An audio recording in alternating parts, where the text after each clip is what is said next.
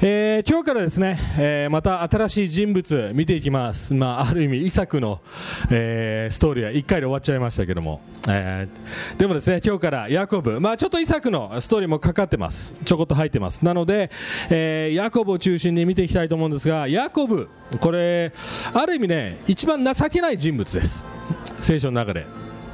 なんでこの人がっていうぐらい、あのーあんまりですね あの活躍しないんですけども、でも多分ヤコブが一番現代人に近いと思います、私たちに近いと思います、彼の考え方、生き方、そして持ってた問題、なので今日、えー創世記の25章、えーからまた27章ですね、ちょっと飛びますけども、その辺見ていきたいと思います、じゃあちょっと野田君に、えーまた聖書箇所読んでほしいと思いますので、ちょっとお願いしたいと思います。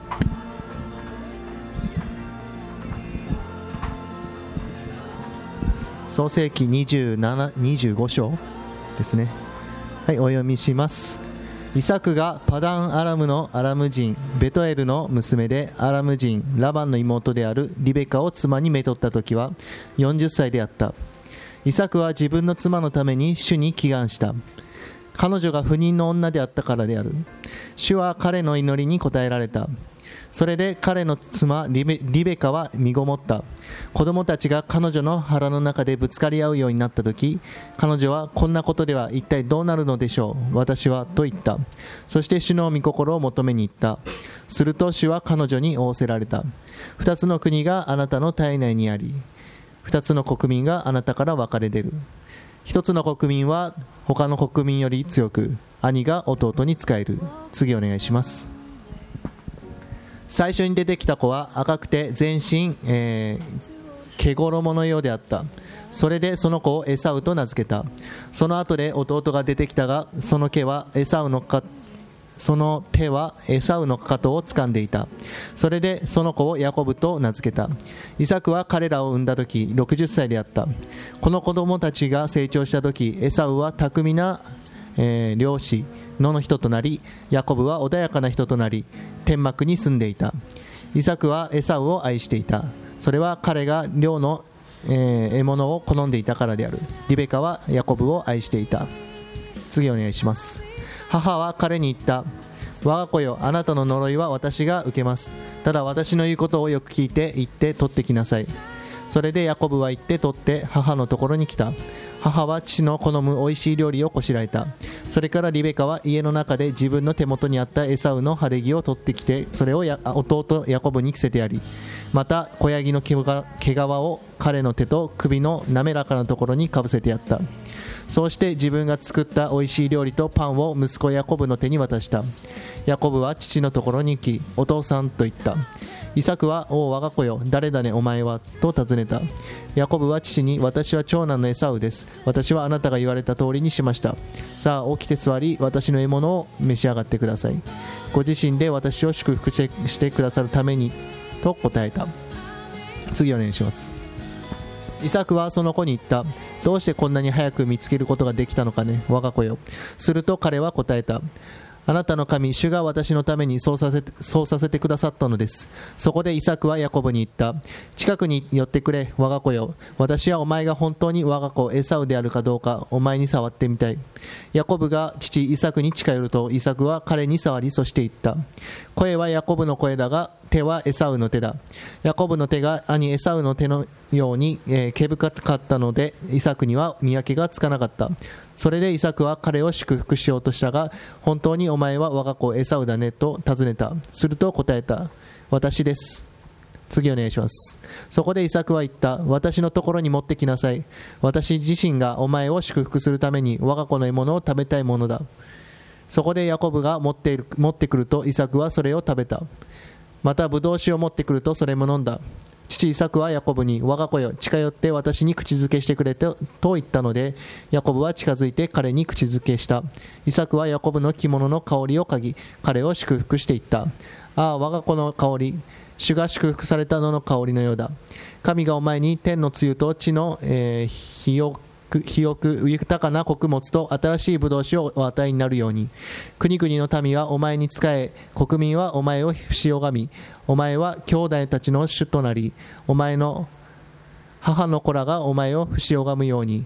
お前を呪う者は呪われお前を祝福する者は祝福されるように。次やりますか？イサクがヤコブがイサクがヤコブを祝福し終わりヤコブが父イサクの前から出ていくか行かないうちに兄エサウが寮から帰ってきた。彼もまた美味しい料理をこしらえて父のところに持ってきた。そして父に言った。お父さんお父さんは起きて子供の獲物を召し上がることができます。あなたご自身が私を祝福してくださるために。すると父イサクは彼に尋ねた。お前は誰だ？彼は答えた。私はあなたの子長男のエサウです。イサクは激しく身震いして言った。では一体あれは誰だったのか獲物を仕留めて私のところに持ってきたのはお前が来る前に私は皆食べて彼を祝福してしまった。それゆえ彼は祝福されよう。エサウは父の言葉を聞くと大声で泣き叫びひどく痛み悲しんで父に言った。私をお父さん私も祝福してください。父は言ったお前の弟が来て騙したのだ。そしてお前の祝福を横取りしてしまったのだ。エサウは言った彼の名がヤコブというのもこのためか。二度までも私を押しのけてしまって私の調子の権利を奪い取り今また私の祝福を奪い取ってしまった。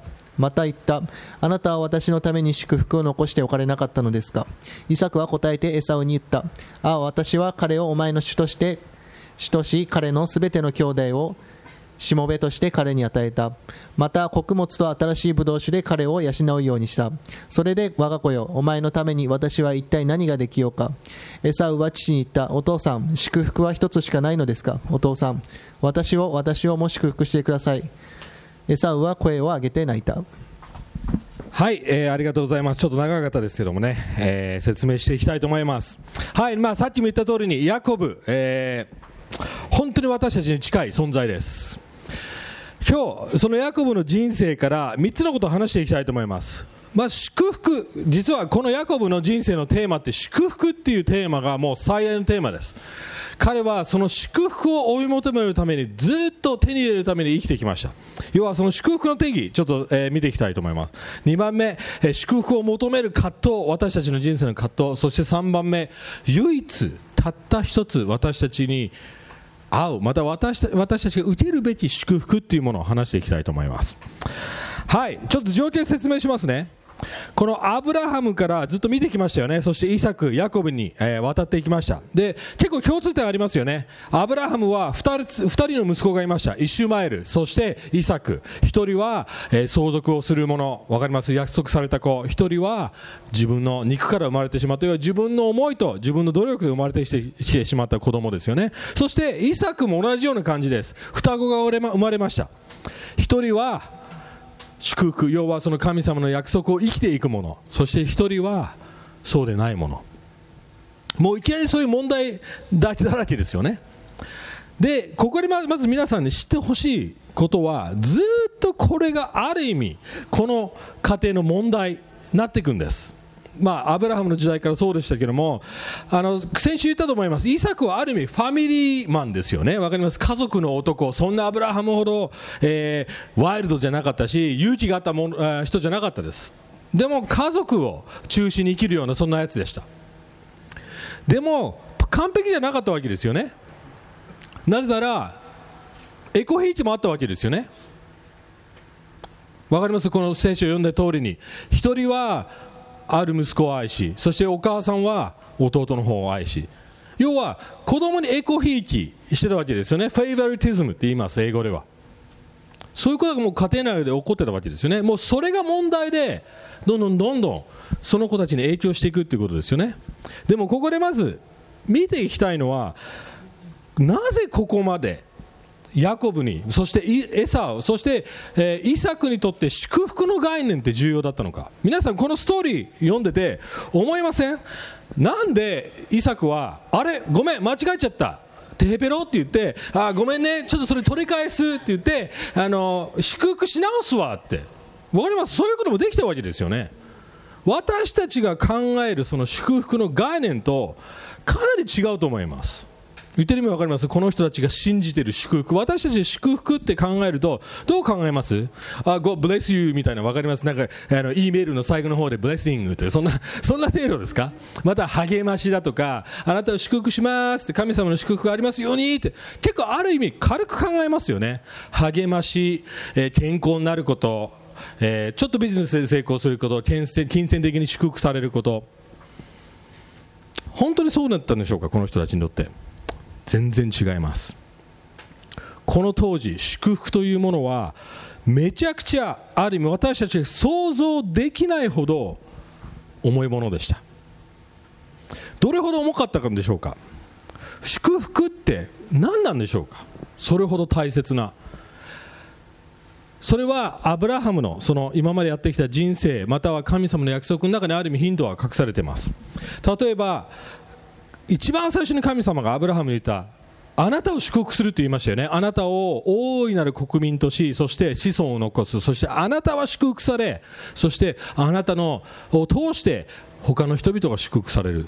ずっとその最初から祝福という言葉が鍵だったわけですよね。そうですよね。でさらにそれを受け取ってイサク要は約束の子として唯一その約束を持っていく存続していく子供として奇跡が奇跡を通してイサクが生まれました。そしてこの子たちも分かってたと思います。ヤコブとエサウ。双子。ずっとおじいちゃんの話。そしてどういうふうにお父さんが奇跡的に生まれたのか。そういう話をずっと聞いてきたと思います。神様が約束したんだよ。神様がこういうふうにこの唯一の長男。長男からどんどんどんどん約束。そして神様の素晴らしい祝福がやってくるんだよ。実は彼らだけじゃなかったと思います。この当時の説明したと思いますけどもその当時の文化では長男という立場が絶対的権利があったわけですよね。要は長男イコール全てある意味持ってたわけですよ。財産だけじゃないです。長男であれば自分の自信もアイデンティティも持ってたわけです。お父さんに一番愛される存在。そうですよね。一番期待されてる存在。一番 You're only one の存在ですよ。尊敬され約束されそしてお前が大切だよって言ってくれる言われる存在ですよ。それが祝福だったんです。から言い換えるとオリジナルオンリーワン愛される存在一番重要だ価値ある存在一番尊敬され一番その家族にとってかけがえのない存在だよ要は祝福のまず最初の定義霊的な自分が誰であるかっていう確信です。それが祝福の定義です。自分がどういう存在なのか。それを分かり知りそして周りの人たちにそれを励ましてもらう。そしてその自分がなれる最高の自分になっていくために全てが与えられるっていうものが祝福の定義です。自分のアイデンティティそして最高の自分になれる財産。認めてもらうこと立場ポジション全部です。それが欲しかったんですよ。ヤコブも。エサウも。オンリーワン長男しかなれなかったんですそれを。ある意味私たちも同じじゃないですかそれって。みんな一人一人祝福されたいと思ってると思います。このような祝福。言われたくないですか皆さん。誰かに。あなた特別だよ。オンリーワンだよ。唯一無二の存在だよ。私にとって一番大切な人間だよ。尊敬してるよ。すごいね。可愛いね。価値があるね。ハンサムだね。美人だね。みんなそれを求めてないですか？その中で自分を知りたい。自分をそういうふうに見てもらいたい。自分をそういうふうに生き方したい。それがヤコブの最大の欲しかったものです。だからそれほど重要だったわけですよ。でもエサウはそれをその権利をこの前のチャプターで実は載ってるんですけども簡単に売ってしまいます。腹が減って わかります？要は一瞬でもらえる幸せのためにヤコブと取引するんですよ。お前ちょっとシチュー作ってくれと。俺もう腹減りすぎて死ぬそうだ。だから長男の権利お前にやるから、え、シチュー作れって言ってそれで簡単に売っちゃうんですよ。そういう人もいます。自分の目先の幸せのために自分の使命を売るやつ。自分の目先のただ結婚したいただ成功したいそうなりたいがために自分の人生をの全てを不意にするやつ。私たちもそうかもしれません。または逆かもしれません。ヤコブのようにそんなちっちゃい幸せに関係ない。でもその絶対なる祝福人を騙してでも人を欺いてでもそれを奪い取ってやる。盗んでやるとまで思ってたんですよ。リベカもヤコブもそれを盗めると思ってたわけです。人から。そしてエサオもイサクも盗まれたと思ってたわけですよね。とてつもないことです。祝福されるってことは。祝福ってめちゃくちゃパワフルなものです。みんなの人生を変えるものです。私たちは祝福がみんな必要なんです。でもここでこのレッスンのまず1つ目。自分で自分を祝福することはできないんです。絶対に。自分で自分の祝福を作り上げることもできないんです。それは他の人からもらうしかないんですよ。自分のアイデンティティ。それが2つ目のポイントです。私たちはみんな祝福を求める葛藤の人生を生きています。ずっと葛藤してます。ヤコブにとってその祝福の奪い方作り方何でしたか？ヤコブにとって誰かになるってことです。他の人になれば要はエサウになればそれがもらえるって思ってるわけですよね。でも考えてみてその絶望と虚しさ。ヤコブはエサウの格好をします。匂いまでお母さんに命令されてまたアドバイスを受けてそういう格好をします。要はヤコブの perfume を作って ヤコブじゃなくてエサウの perfume。あります。それで自分が欲しかった父親に認められたい父親に祝福されたいその寸前まで行くんですよ。考えてみてくださいその状況。そしてああこの時が来た。わ俺が祝福される瞬間だ。自分のアイデンティティ自分が確立される瞬間。でもその瞬間自分で分かってるんです。でも本当の自分じゃないお父さんは本当の自分を祝福してくれてるんじゃない。本当の自分が祝福されるんじゃないって。虚しくないですかこれ。とてつもない虚しいことです。でもこれがメッセージです。みんなこれをやってるんです。みんな誰かになれば他の誰かになればその他の人たちが持ってる祝福をもらえるんじゃないか。みんな思ってるわけですこれ。みんななんでその格好をすると思います？誰かからインスパイアを受けたからです。雑誌からかもしれません。トレンドからかもしれません。最新のそういう格好をしててかっこいい人がそれでテレビに出てるからああそういう格好をすればかっこよくまたは可愛く思えられるんじゃないか。なんでビジネスでスーツ着ると思います？ある特定の見方をされるためですよね。ビシッと尊敬されてそして着れるビジネスマン。そうですよね。なんで皆さんそのスキルその学校学んだと思います？理想があったからです。そういう人になりたい。こういうスキルを身につければ私はこういうふうになれる。そうですよね。こういう振る舞いをすれば。みんなある意味これ僕が信じてることですけどヤコブは聖書人類最初のコスプレ野郎です。本当。他の人になりすましてその人になることによって祝福がもらえるって究極的に思ってたわけです。同じように俺たちの社会も機能してます。ある人はさっきも言いました。クリスチャンでもそうです。教会に行って献身的なクリスチャン。いいクリスチャンになれば神様を祝福してくれるんじゃないか。俺もそういうことをある意味やってます。あの有名な牧師のようにメッセージできれば。あの有名な牧師のようにリーダーシップを取れば同じように教会が成長できるんじゃないか。そして認められるんじゃないか。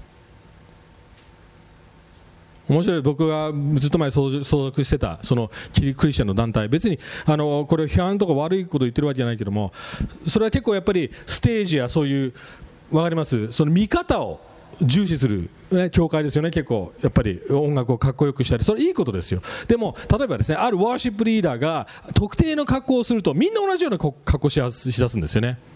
一時、数年前は流行りました、あの頭の上、てっぺんを髪残しておいて、横を刈り取る、分かります？最近流行ってまして、ある人がそういうふうにすると、みんなそれをし始めます。例えばね、昔あの、例えばヒルソングだとか、みんなスキニーパンツを履くとみんなスキニーパンツ履き始めます。でっかい T シャツが流行り始め、みんなでっかいシャツ。別に悪いことじゃないですよ。でも何をしてるんでしょうか？そういうふうになれば、その人が持ってる祝福をもらえるんじゃないかっていう感覚ですよ、ある意味。言ってる意味分かります？あそのような生き方をすれば私もそうなれるんじゃないか。クリスチャンですらやってるんです。でもその動機は何でしょうか？祝福されたいんですよ。自分を確立したいんです。ある人はもっと先に来ます。自分のある意味いろんなアイデンティティが混乱してる人もいますよ。ただ有名人になろうとするわけじゃなくて他の全然違う存在になろうとします。男が女になって女が男になってまたいろいろあります。すべて私たちがつけようとしているペルソナ要は人格なんです。本当の自分じゃないです。ヤコブはそれをしました。他の人のような格好をして匂いも。でも自分の声じゃない。本当の自分じゃない。その葛藤なんです。この行動どこから始まったんでしょうか？何度も言ってます。これはアダムとエヴァ最初の問題からです。彼らが自分の恥を隠そうとした時最初にした行動自分をかぶせる。自分を自分で作った着物でかぶせる。ずっと同じことです。人類。ヤコブはそれを反映しているだけに過ぎません。そして一番 その祝福が欲しくて欲しくてたまらなくてそして植え乾いて生きてたやつです。俺ヤコブ一番最初嫌いでした。嘘つき。ヤコブって意味嘘つきって意味です。でももう一つあるんです。さっきかかとを掴んで出てきた。って言ってましたよね。英語で言うとグラップラーって意味です。グラップラーバキじゃないですけども掴みながら。分かります？もう何かを奪う。そのつ掴み取るものって意味なんですよね。ある意味。そういう人生です。まあ、この結末ある意味知ってると思いますけどもヤコブは最終的にこう言います。神様とグラップラー。神様とレスリングします。そしてこう言います。神様あなたが祝福してくれないと。私はあなただけに祝福されたいです。そういう言い方をします。もちろん後ほどこのシリーズずっとやっていきます。それがどういう意味なのか見ていきたいと思います。でも今日みんなにしてほしいことは自分もそれをやってるって自覚してください。誰もが。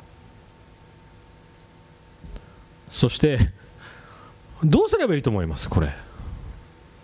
俺40です。みんな3520代後半。ずっとそういうふうに生きてきてある意味ボロボロですよね。自分は分からないまま生きてるんですよ。自分のアイデンティティに混乱したまま生きてるわけですよ。必死でそれを追い求めて必死で祝福して誰か私を見て私を受け入れて私を認めて私を愛して私に可愛いと言って私を僕をハンサムと言ってずっと生きているんですそういうふうに。どこに希望があるんでしょうか？それが最後のポイントです。神様は何でそうしたと思います？ある意味神様の約束からちょっと崩れてっているっていうふうに感じませんか？唯一の存在唯一の息子そいつから最高の祝福がやってくる。そういう言い方をすればもちろんそういう存在になりたいと思いますよね。でもまず最初イサクの悟りを話したいと思います。創世紀の2739節ちょっと載せてもらえますか。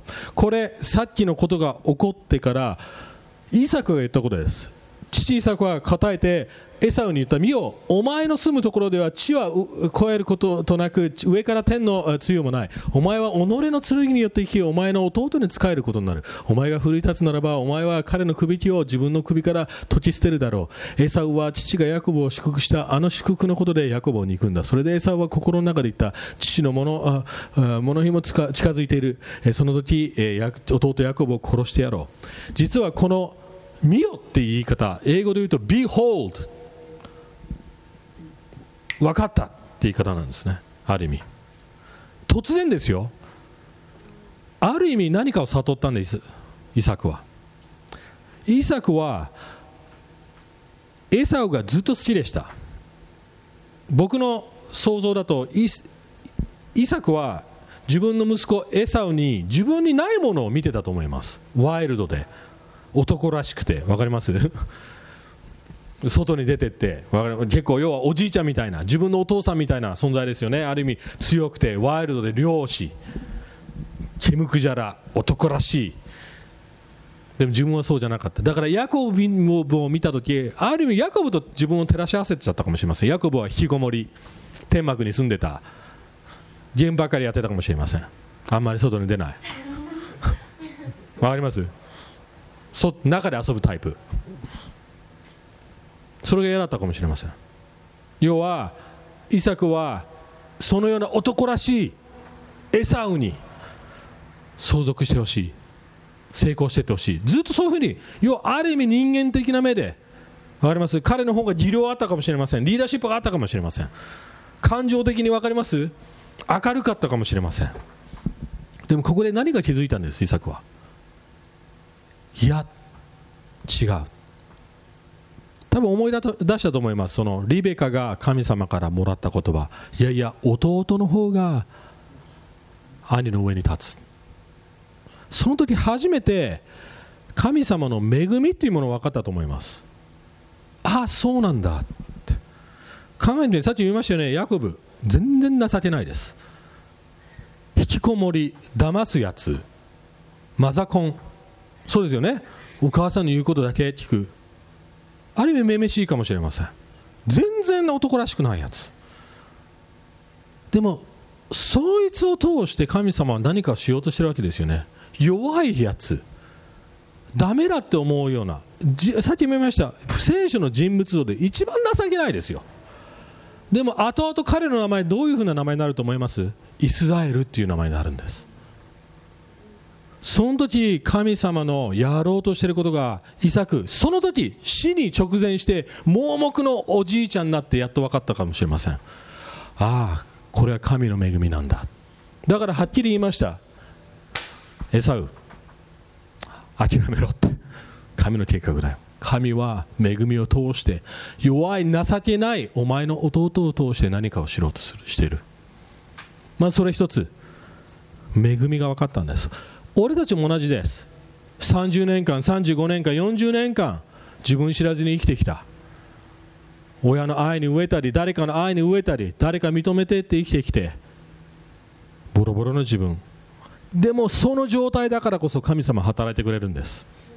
恵みによって。その状態だからこそ神様は私たちを選んでまさしく今私たちはここにいるわけですよね。選ばれて神様に引き寄せられてるから。ヤコブのやったことのせいで家族ボロボロになりました。弟はあ兄は弟を殺そうとしている。リベカ考えてみて自分の唯一の愛するヤコブこの後ヤコブ自分の故郷から離れていきます。そして二度とお母さんに会わないんです。まあ聖書に書いてないですよ。あったかどうか家族崩壊ですよ。でも神様がここからヤコブの人生に働いてくれます。ヤコブこれから何度も失敗します。俺たちが学ぶべきレッスンいっぱいあります。でももう一つ。ヤコブもエサウもこれを言いました。私が長男です。って言い張りましたよね。ヤコブもそう言いました。騙し騙して。私はあなたのエサウ長男です。で、えー、エサウをこう言いました。長男のエサウですって、まあ、これ実はナレーターも実はわざとこれをひっくり返して説明してるんですけども。その当時最後に言う言葉が一番重要なんです。わかります？強調したいことなんです。だからヤコブはいやいやいやいやエサウじゃなくて長男というものを強調したかったわけですよ。わかります？まあそれはどうでもいい。ですちょっと説明長くでも彼ら両方とも間違ってます。自分たちが長男だった。要は別の言い方をするとウイ語発語コロサイの15の22にこういう箇所があります。ちょっと読み読んでいきたいと思います。巫女イエス・キリスト。は見えない神の形であり作られた全てのものより先に生まれた方。実はこれはファーストボーン長男って言い方をしています。他の訳だと。なぜなら万物は巫女にあって作られたからです。天にあるもの地にあるもの見える見えるものまた見えないもの王座も視点も支配も権威も全て巫女によって作られたのです。万物は巫女によって作られ巫女のために作られたのです。巫女は万物よりも先に存在し万物の巫女にあって成り立っています。また巫女はその体である教会の頭です。巫女は初めであり死者の中から最初に生まれた方です。こうしてご自身が全てのことにおいて第一要は最初のものと要は長男となられたのです。なぜなら神は御心によって導した神の本質を御子のうちに宿らせその十字架の血によって平和を作り御子によって万物を自分のと和解させてくれたのです。これが神様の最初からの計画でした。唯一の長男唯一の息子ヤコブでもエサウでもないんです。唯一の長男。イエス・キリストのことをずっと指してたんです。そしてイエス・キリストはある意味ヤコブと全く逆のことをしました。イエス・キリストは長男の権利を持ってました。そうですよね。すべての相続権利を持ってました。天国神でありすべての王座に立つ長男の権利神の財産を全部持ってるもの。でも彼は神であったのに人間になりました。ある意味逆コスプレをしたわけです。そうですよね。わざわざ人間になったわけです。人間の衣を着たわけです。神なのに。そして彼は人間になって人の罪を背負い十字架で長男の権利を捨てました。ヤコブは長男の権利を奪い自分のものにするためにコスプレをしました。イエスは全く逆をしました。イエス・キリストは人間の形をとり私たちを祝福するため私たちに長男の権利を与えるためにそうしたんです。別の言い方をすれば私たちに彼が持っている唯一の祝福を与えるためです。それがイエス・キリストがしたこと神の計画です。要はヤコブもエサも分かってなかったんです。イサクも死ぬ直前まで分からなかったと思いますこれ。神様が何をしようとしてたのか。それが私たちの答えです。世の中ではその祝福もらえません。自分で作ることもできません。絶対にどんなに成功しても。またラッキーに運よく大金持ちになってスティーブ・ジョブスやウォーレン・バフェットのようにそういうふうなそれぐらいの金持ちになっても絶対虚しいです。自分の本当の自分を知らずにそこまでたどり着いても虚しいだけです。本当に。でもイエス・キリストを通して本当の祝福すなわち本当の自分本当のあなたそして愛してるよ唯一の存在だよすごいね価値あるよオンリーワンだよ神様がイエス・キリストに言ってることを全く私たちが同じように受け取るんです。そして神様は言ってくれます。お前だけがオンリーワンお前だけが価値ある存在。お前だけが私にとって重要な存在。それを今日受け取ってください。正直言います。それを受け取ってないなら永遠に自分を偽り続ける他の人になり続ける偽りの人生のままです。永遠のループです。そして虚しく死んでいきます。それが正直な答えです。今日イエス・キリストからそれをもらってください。それをもらった時めちゃくちゃ強くなります。どんなどんなことも揺るがさないからこれいつも言ってることですよね。どんなにお金があってもまたどんなにお金がなくてもどんな仕事をしてようとも誰と結婚してようとも結婚してなくても自分になれます。誰に批判されようとも揺るがなくなります。ある人こういうかもしれません。いやいや俺はそんな世の中に影響されてない。俺は俺はだ。自分は自分で自分を作ってるって。でも皆さん世界中の全てのやつがお前ブサイクだね。って言われながらいや俺超かっこいいしって。そういうふうに生きられると思います？無理です。無理ですよ絶対に。崩壊します自分が。自分でそうできると思ってるでしょ。無理ですよ。対誰かに愛されてるって言われなくちゃいけないんです俺たちは。自分で自分の愛を作ることはできないんです。でもその唯一の存在唯一愛してくれてる存在絶対的に愛してくれる存在が神だったら全て変わると思います。だから今日本当の自分に向き合ってください。そしてこれからヤコブが学んだレッスン。このヤコブの人生は私たちのためにあります。でこれ僕自分でも言われ俺ねあの洗礼受けた時に聖書をもらった言葉が多分一回シェアしたかな。あの、えー、イザヤ書の43かな。その1から 3, 3節こう書いてあるんですね。その一番最初の言葉「おおヤコブ」って始まるんですよ。あなたが火の中を通るときも水の中を通るときも私はあなたは焼かれることはない溺れることはない。なぜなら神である私があなたと一緒に共にいるか。なんでその王ヤコブから始まるんだって俺もうずっと嫌だ嫌だったんですね。ヤコブ一番ダメなやつじゃん。なんで俺ヤコブそんな聖書箇所俺の洗礼式でもらわなくちゃいけないんだと思ってました。なんでおダビデよって言ってくれなかったんだろう。でも今初めてある意味こういうふうにこういう、まあ、これもずっと前こういうメッセージもしたと思うんですけどもヤコブの本当の意味その神様がなんでヤコブを用いたのか分かりました。自分にある意味照らし合わせられます。俺もヤコブと同じだって。上乾き自分を必死に祝福されたいと思いながら生きてきたって。でも唯一の望みは神様だけだって。それが今日のレッスンです。はい。また次回もヤコブの人生見ていきましょう。祈りたいと思います。